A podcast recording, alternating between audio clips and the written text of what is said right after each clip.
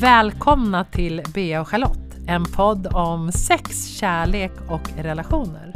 I femtiotvå avsnitt får du möta oss bortom våra professionella roller som relationscoacher. Vi öppnar dörren till våra liv och berättar om våra egna resor mot mer kärlek och större grundtrygghet.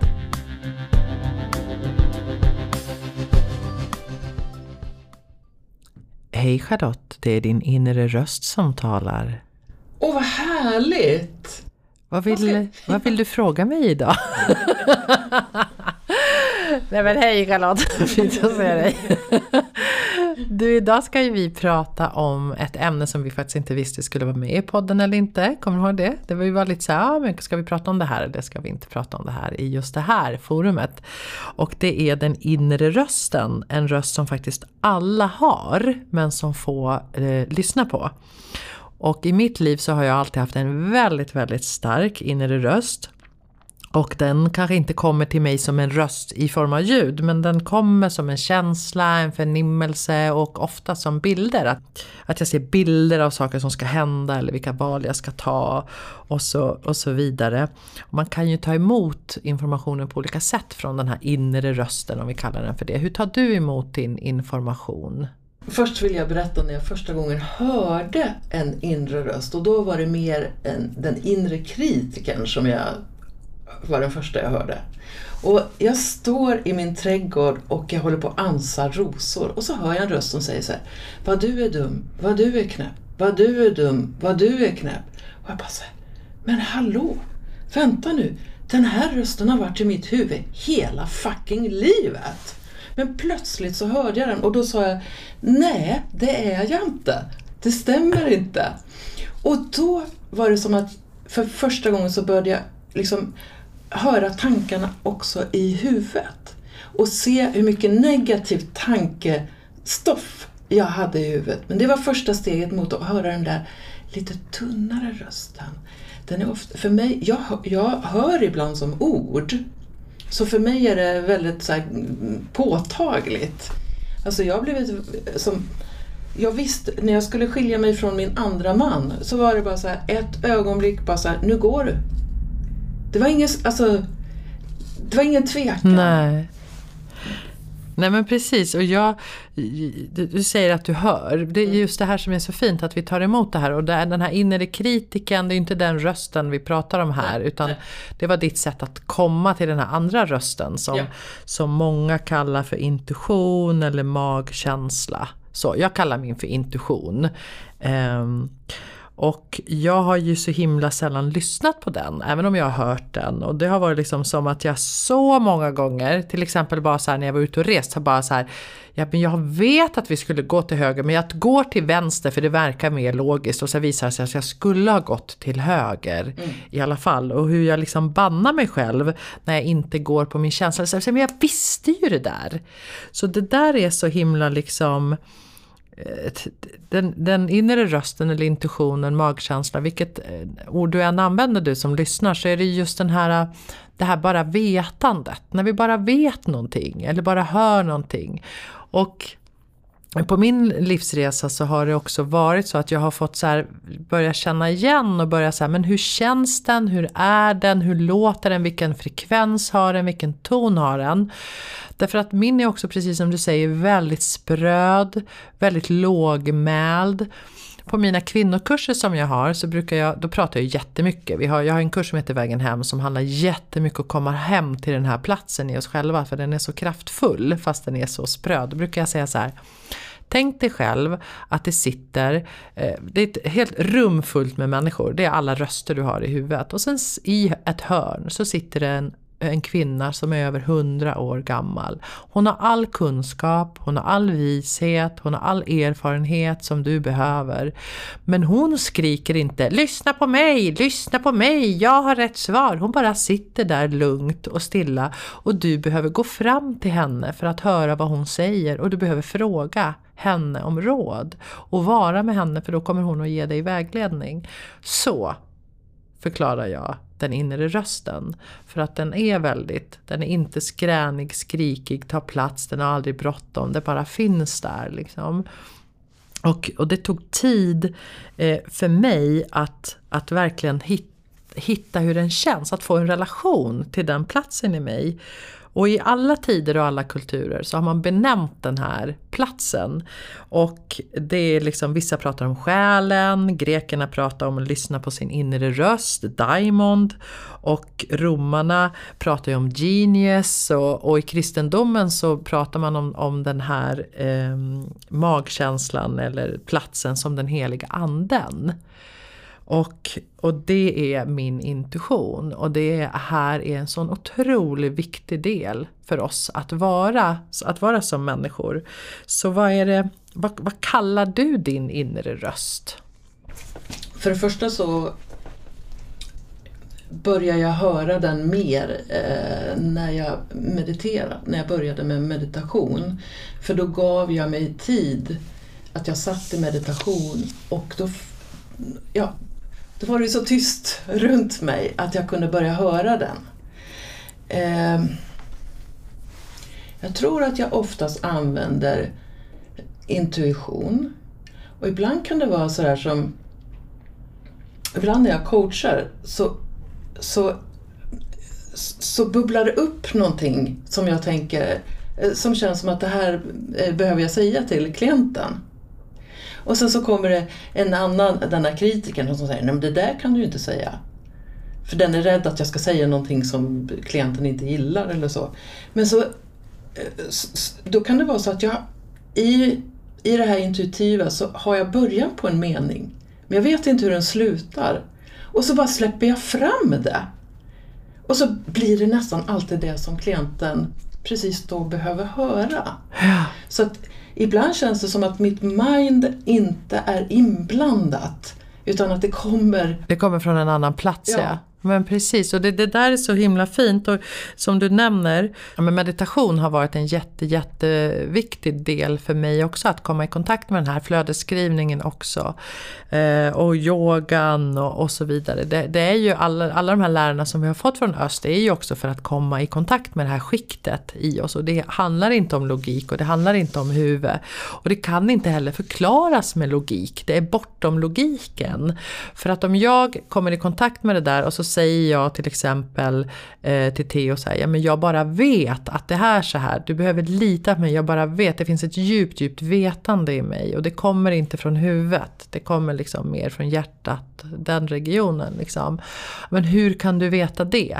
Det borde ju vara mer logiskt att liksom så, jag vet det, men lita på mig. Och vi har ju verkligen eh, format våran relation ut efter att den här rösten ska få så mycket plats som möjligt i oss båda. För Theo har ju också den här rösten, och den blir starkare och starkare ju mer, ju längre vi lever eh, med varandra. Och min röst blir också mer och mer, och vi formar våra liv så att den här får vara med i våra beslut, hur vi navigerar i, i, genom livet. Eh, så, att, så att jag har också i mitt medberoende och otrygga anknytningen, och där jag har levt utanför mig själv med fokus på andra som vi pratade om i förra avsnittet, har ju jag Den har, jag har ju inte lyssnat, för den är ju så spröd. Man måste ju lyssna inåt. Finns det något mer sätt som du, en meditation som du gör för att liksom komma i kontakt? Alltså för mig så är det viktigt att det inte är så mycket brus från utsidan eh, på något sätt. Jag... Eh, Mycket kommer liksom till mig så att till exempel när jag duschar eller när jag promenerar eller när jag springer. Det är som att då sköljs an, eller ett annat försvinner, och då har den där intuitionen möjlighet att komma fram. Men sen i, ibland så tycker jag att det kan vara så här, vänta nu, vilken röst är det just nu? Eh, Jag har ju haft och har fortfarande en hel del oro i kroppen. Så då kan det finnas något som känns i mellangärdet i solarplexus. En liten oro som känns där, ett litet tryck där. Och då, då så här, är det här intuitionen som säger att jag inte ska göra det här? Och ibland kan det vara svårt att veta det, om det är så att säga min rädsla som knockar ut eh, min intuition. Så att jag försöker att dra mindre slab, snabb, jag försöker dra mindre snabba slutsatser när, när jag får något budskap om gör inte så här, ta det lugnt eller det här kanske är farligt. För det är antagligen inte den inre rösten. Så jag, som bara... Mm. Precis, jag tänker precis den där som, som du säger, det ligger en oro över, för det, det var en metafor som jag jobbade jättemycket när jag började jobba med det här, så, så var det som att jag såg att det var som vågor på havet, och då är det svårt för mig att se vad som är under ytan, så jag behövde ha det så stilla jag kunde, och jag lever ju inte ett stillsamt liv, det vet ju alla ni som känner mig, jag reser mycket och så, men jag, i allting det jag gör så, så, så ser jag till att jag har stillsamma stunder där jag tappar in, känner in, sakta in har jag behövt gjort, för jag har liksom rusat genom mitt liv, så jag, annars så hinner inte, annars hinner jag inte förnimma det jag ska förnimma i det här skiktet liksom. Och det för mig så handlar det om att, att vart jag bor. Det är därför vi flyttar ut på landet nu igen. Därför att jag är i så mycket djupare kontakt med den här platsen, det här skiktet.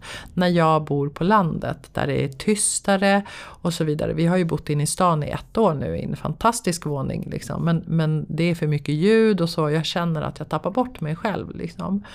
Och Theo likadant. Jag behöver tänka på vad jag äter. För att om jag äter fel sorts mat. Alltså socker. Till exempel så får jag påslag och då blir det krusningar på min, på min vattenyta, så då kan jag inte komma åt det här, och jag behöver röra på mig, meditera som jag sa förut liksom. Också vilken form av relation jag har till Theo, för att om jag är utanför mig själv och liksom den, den här rösten kunde ju inte höras i början av vår relation när vi hade mycket, jättemycket konflikter och var i maktkamp och så vidare. Det var ju det som var vårt fokus liksom. Men jag brukar säga till de par som jobbar med det här med oss också, säga så här, ja men tänk er att ni har en ja, men kanal till någonting, till en universell intelligens, inte vet jag var det här kommer ifrån liksom. Och sen när du har jobbar med det här tillsammans i din relation, då får du en dubbelkanal, du får en dubbelpipa liksom.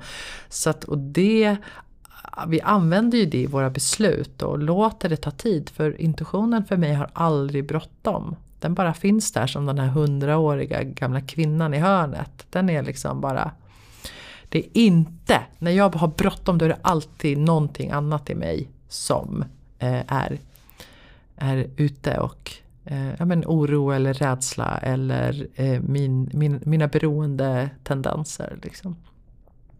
Så jag sitter och tänker på min skrivarprocess. Då kan det vara sådär som att jag får en mening. Alltså in, min intuition säger mig, det här, det här är liksom något viktigt. Men jag vet inte vad det är för någonting som är viktigt. Eh, Elizabeth Gilbert beskriver det här väldigt bra i ett TED-talk eh, som handlar om The Creative Genius också. Men då sätter jag mig och skriver egentligen utan att tänka, utan det är som att jag skriver från djupet av mig själv, från min intuition, och så sitter jag och skriver, det kan ta tio minuter eller tjugo minuter, och sen tittar jag på texten, så kan det vara en publicerbar text, eller också kan det vara så här att jag förstår någon aspekt av mig själv. Så att jag behöver ibland alltså använda tangentbordet för att höra min mm. egen intuition. Mm, fint. Verkligen jätte, jättefint. Det är ju många som gör det. Jag använder ju för min flödesskrivning då. Jag skriver ju för hand. Så det är ju samma sak. Där kommer ju någonting som är bortom mitt kontrollerande mind. Ja. Och det är ofta de texterna också som, som påverkar oss och som liksom hit us in the chest liksom så. Och precis som Elizabeth Gilbert, det är en fantastisk TED-talk eh, om det här creative, creative genius, eh, hur, hur det här funkar liksom. Lyssna på det här, lyssna ja, på det fyra gånger. Gud, jag, jag har tittat på det hur många gånger som helst. Och jag vill också passa på nu att verkligen djupt och varmt rekommendera en bok som heter Den inre rösten, som Maria Stadell har, har skrivit. Det är en jätte, jättefin bok om hennes resa och hur hon, massa verktyg, hur man kommer i kontakt eh, med det. Så Den inre rösten av Maria Stadell kan jag djupt rekommendera. Om jag har inte läst det, men Maria är ju en härlig person. Ja, Maria är en härlig person. Så att det kan jag eh, djupt rekommendera. Och, och som sagt, precis som jag sa i början, alla har en inre röst. hundra procent alla människor. Men man kanske inte hör den för att det är så mycket som brusar på vattenytan.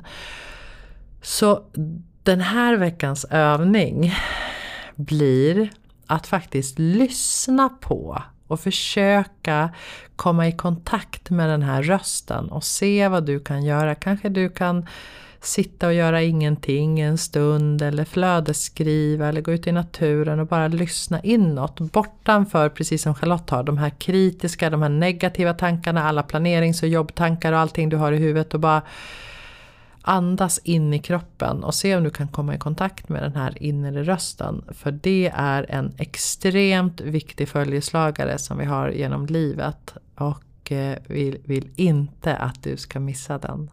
Du, jag bara kom på en liten grej som jag tycker ska vara kul att testa. Och det är att säga att, att man ska ta en promenad, men man har inget mål i promenaden. Och så, så, så följer man bara sina... Alltså, testa och säga, ja men nu ska jag gå till, säger inre rösten, nu ska du gå till vänster, och så gör man det. Alltså bara se vart... En intuitionspromenad. Ja! Ja, precis. Det är jätte, jättefint. Det är härligt, och det var så roligt för jag valde mellan två övningar, den och den här. Så nu snappade du upp att den också var i, i pipen. Jag hade tänkt så här, ska de få göra en intuitionspromenad eller ska de få hitta sin? Så nu fick de båda. Tack för det, Charlotte. Ha en superfin eh, vecka, och nästa vecka så ska vi prata om att lyssna på varandra. Du har lyssnat på Bea och Charlotte. Nästa vecka väntar ett nytt spännande avsnitt. Missa inte det. Bea hittar du på training for love dot com och Charlotte på charlotte kronqvist dot org.